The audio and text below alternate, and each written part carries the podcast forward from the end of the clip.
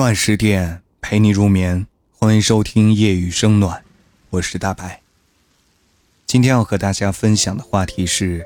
平淡的生活也需要仪式感。为什么说生活需要仪式感呢？听过一个很好的答案，为了让生活成为生活，而不是生存。现在很多的年轻人啊，日子过得浑浑噩噩，房间里四处都是随意乱丢的衣物，冰箱里随便翻出一点食物就是一顿饭，忙于工作，早就忘记了什么生日纪念日，一边抱怨生活的枯燥，一边呢又不愿做任何的改变。王小波说，一个人只拥有此生此世是不够的，他还应该拥有诗意的世界。仪式感并不是要花多少钱玩多大的花样，它体现的是我们对生活的尊重和热爱。就是一顿营养美味的早餐，餐桌上的一束鲜花，开学前的新书包，春节时上门那一幅幅春联，这一件件小事都能赋予生活仪式感。生活呢，需要一些仪式感，这和矫情无关，记录一些温馨温情的时刻。浮躁的时代，有时我们的心需要安静，唯有安静方可心安，静是心灵的归宿。仪式感其实就是一种慢，一种把生活过得精致的奢侈，一种悠闲的心情，一种不凑合的生活态度。张爱玲曾说过，生活需要仪式感，仪式感能够唤起我们对内心的自我尊重，也让我们更好的、更认真的去过属于我们生命里的每一天。我有一个朋友，他就很擅长把这种简单的生活过得充满仪式感。平安夜的时候，早早地把家里装饰一番，点亮一棵圣诞树，煮一锅热红酒，邀请3、5好友来家里围着炉子，吃着他忙活一下午做的姜饼人聊天。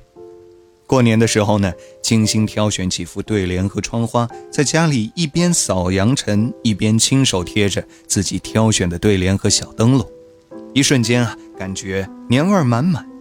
母亲节的时候呢，请母亲去挑选照相馆的一套富有纪念意义的亲子照。她总是很会把这些小日子过得很精致，对周围的朋友也是如此。记得每个好友的生日，并会挑选一份精美又富有特色的小礼物，既不会太贵，也不会太随意。每个收到礼物的人呢，都觉得如沐春风。其实，生活在处处都充满了仪式感。亲子之间需要仪式感，爸爸妈妈给孩子的仪式可以是特殊日子送的礼物，也可以是每天出门前的拥抱，临睡前的一句晚安，一个故事。这些看似很小的事，会成为孩子最美好的回忆。婚姻需要仪式感，一段婚姻开始的时候再轰轰烈烈，如果没有用心的经营，当初在一起的初心也会被琐碎的生活磨得一干二净。很多人说，都老夫老妻了，过什么节日送什么礼物，孩子都上初中了，整那些虚头巴脑的干嘛？这是我们很多人对仪式感的错误理解，认为仪式感虚，只是形式主义。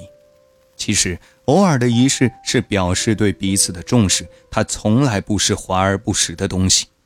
就像电影《北京遇上西雅图》里泰斯所说，他也许不会带我去坐游艇吃法餐，但是他可以每天早晨都为我跑几条街，去买我最爱吃的豆浆油条。仪式感啊，不是什么虚头巴脑，而是再忙碌的日子里，也可以在特别的一天对特别的人用心表达情感，让对方感受到爱与温暖，在平凡的生活中找到一种久违的归属感。毕竟形式主义再怎么不好，都比懒得走过场要好太多。而生活就摆在那里，活成什么样完全取决于你自己的态度。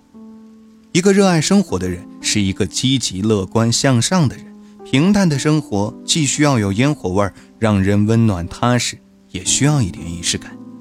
被赋予爱的生活充满了浪漫与诗意，也充满了甜蜜与幸福，给了我们的生活增添了无穷的乐趣。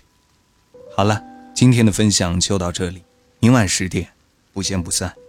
晚安。